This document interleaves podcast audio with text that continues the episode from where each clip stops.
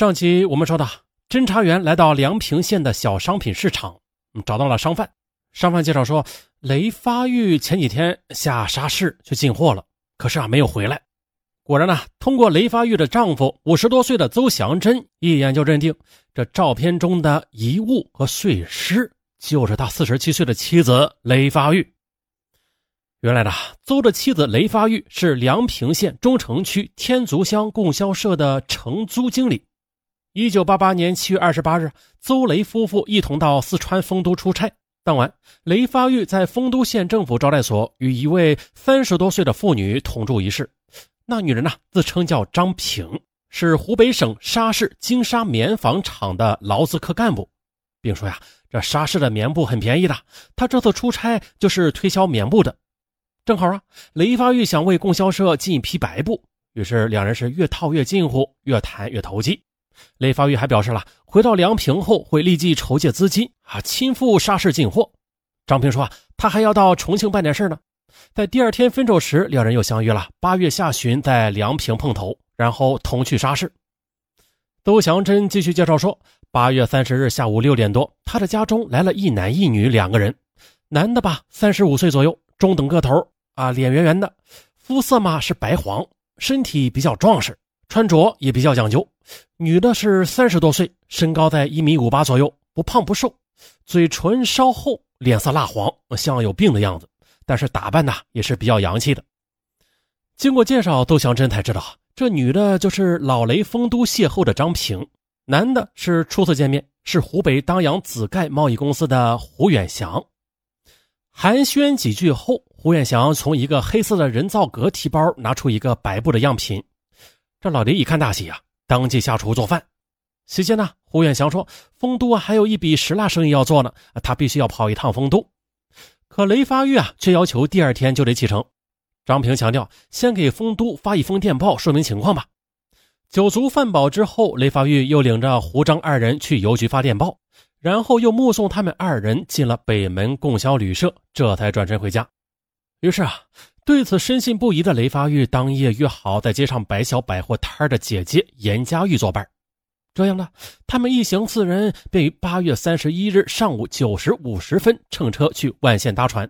在这之前呢，雷发玉出门身上带有从银行借贷的一万五千元现金和自己家中的现金数百元，严家玉也带有五百多元的现金。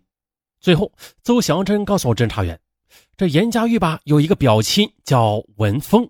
快六十了，他在沙市的环卫所工作，住在张家三巷负五十七号。他们商议到沙市之后，准备住他家里。啊，访问告一段落，侦查员离开了邹家，直奔北门供销社。果然的找到了胡远祥为自己和张平亲笔填写的住宿登记卡。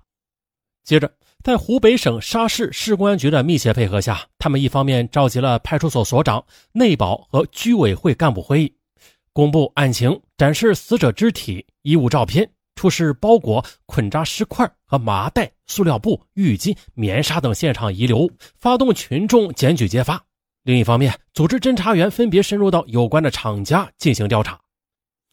经过调查发现，虽然发现现场遗留的诸多物品与沙市的部分厂家商店有关系，但是呢，却没有发现具体有谁有关系。正当警方陷入一片迷茫之时，忽然呐，从四川调查归来的侦查员说，死者在沙市张家三巷负五十七号有个叫文峰的亲戚。于是他们赶紧来到了文峰家。据文峰反映啊，九月一日上午，他们收到了表姐严家玉从万县发来的电报，说是八月三十一日下午五时启程赴沙市，并且啊，请文峰九月一日晚上十点左右到码头迎接。于是，当天晚上十点，文峰夫妇和大女儿文红梅三人准时赶到了码头。可当他们接到严家玉之后，这才发现啊，同行的还有三个人，一个是严家玉的同母异父的妹妹雷发玉，另外两个人为一男一女，也是生意人。严雷二人见到前来迎接的亲人之后，就与那一男一女话别了，并且相约次日见。接着，只见那一男一女登上了一辆东区饭店迎旅客的大客车。文峰回到家里，这才知道表姐是来沙市进白布的，那一男一女就是牵线人。第二天下午，那个男的应约而来，并且啊将两人带去看货。直到傍晚，这姐妹俩才回到文峰家中，并且兴奋地说，他们到了一家棉纺厂，看到了好多好多的白布啊。那男的还请他们俩在餐馆吃了一顿饭。九月三日上午八点多钟，那个男的又来说了，这提货呀已经没有问题，只是还没有找到运货去码头的汽车。到了九月四日上午九点多钟，那个男的又来说了，已经租了一辆卡车啊，马上到棉纺厂办提货手续。最后，两姊妹就这样离开了文峰的家。文峰说完了，侦查员又详细的询问了这一男一女的体貌啊，与邹祥珍介绍的相吻合。侦查员们又赶到了金沙棉纺厂调查，而金沙棉纺厂根本就没有胡远祥和张平二人呢。啊，更不曾有两个一胖一瘦的女人九月初到布纺仓库看过货。啊，由于沙市方面的线索已经中断了，没有办法呀，侦查员又匆匆的赶到了当阳。而此行的主要目的是彻底查清楚胡远祥、张平二人在四川梁平等地住宿时所使用的湖北当阳紫盖贸易公司介绍信的来龙去脉。在当阳市公安局的协助下，侦查员翻遍了全市贸易公司的登记底册，啊。却不见有紫盖贸易公司的名字。这时，当地公安部门的干警提供说，在本市的半月镇有一个叫紫盖的地名。于是，他们又火速的赶到了半月镇。随后，侦查员在半月镇派出所所长的带领下，从半月镇的一个干部那里找到了一枚已经作废了的湖北当阳紫盖贸易公司的印章。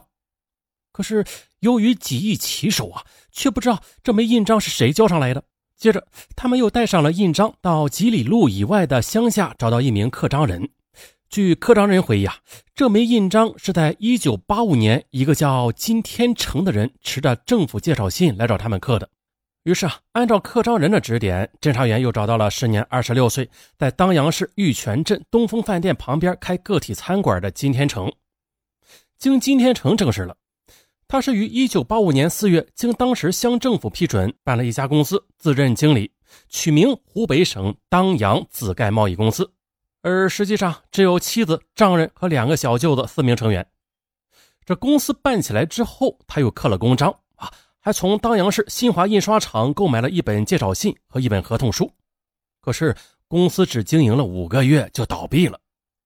当侦查员问及这紫盖贸易公司的介绍信的去向时，金天成说出了一个缘由：紫盖贸易公司开业的不久的一天啊，金天成啊去沙市长途汽车站旁边的一家电影院进货，在等候时的电影院门口遇到一个操着河南口音的中年人，问他到沙市干什么呀？金天成说：“呃，进黑白电视机。”哎，那河南人马上说呀：“他就是来沙市推销电视机的。”于是，那河南人把他带进了一家宾馆，房间里还有一个涂着口红的中年女子。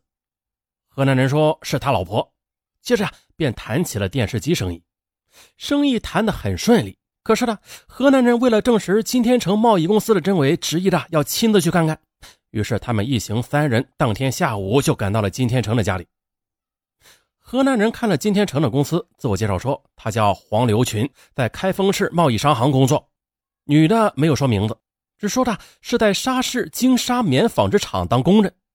于是金天成当晚便凑齐五千元的现金。第二天，三人乘着火车到了河南开封自街七十号黄刘群的家里。可是啊，后来又因为价格问题，电视机生意没有做成。金天成呢就携款回当阳了。可几个月之后，有一次金天成不在家，黄刘群和那个沙市女人突然来到家里，说是要与金天成做一笔生意。金家人呢，便留他们住了一宿。等过了几天，金天成回来了，发现啊，那本介绍信少了十张，所以他怀疑是那一男一女偷走了。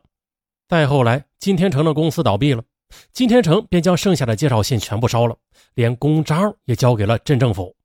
啊，金天成回忆着一男一女的体貌特征，同四川梁平的胡远祥和张平十分相似，所不同的就是黄刘群是地道的河南人。而胡远祥不带河南口音，这样啊，又一个新的问题摆在了侦查员面前：这黄刘群是不是胡远祥啊？那个女人是不是张平啊？九月十九日，两名侦查员根据金天成提供的线索，赶到了昔日的古都开封。他们先通过当地的部门了解到，黄刘祥三十六岁，一九八五年在开封市电瓶厂跑业务。曾经出差到湖北沙市一带。一九八七年到开封市卫生局印刷厂跑业务。一九八八年三月，又到开封市振动器厂联系供销业务。于是，侦查员来到开封的振动器厂。据了解呢，黄刘群在一九八八年八月底到九月上旬这段时间没有出差的。如果真的是如此啊，则完全呢可以从时间上排除他作案的可能性。可是，如果找不到他，那紫盖贸易公司介绍信失窃，并且在四川梁平出现，就不能得到解释。即使黄刘群真的不是胡元祥，那也不等于和他同行的那个操着沙市口音的女人就不是张平。白天呢，常保卫干部传唤黄刘群，却不知道黄刘群的去向。于是，在当地派出所的配合下，深夜十一点，侦查员敲开了他家的门，不料也扑了个空。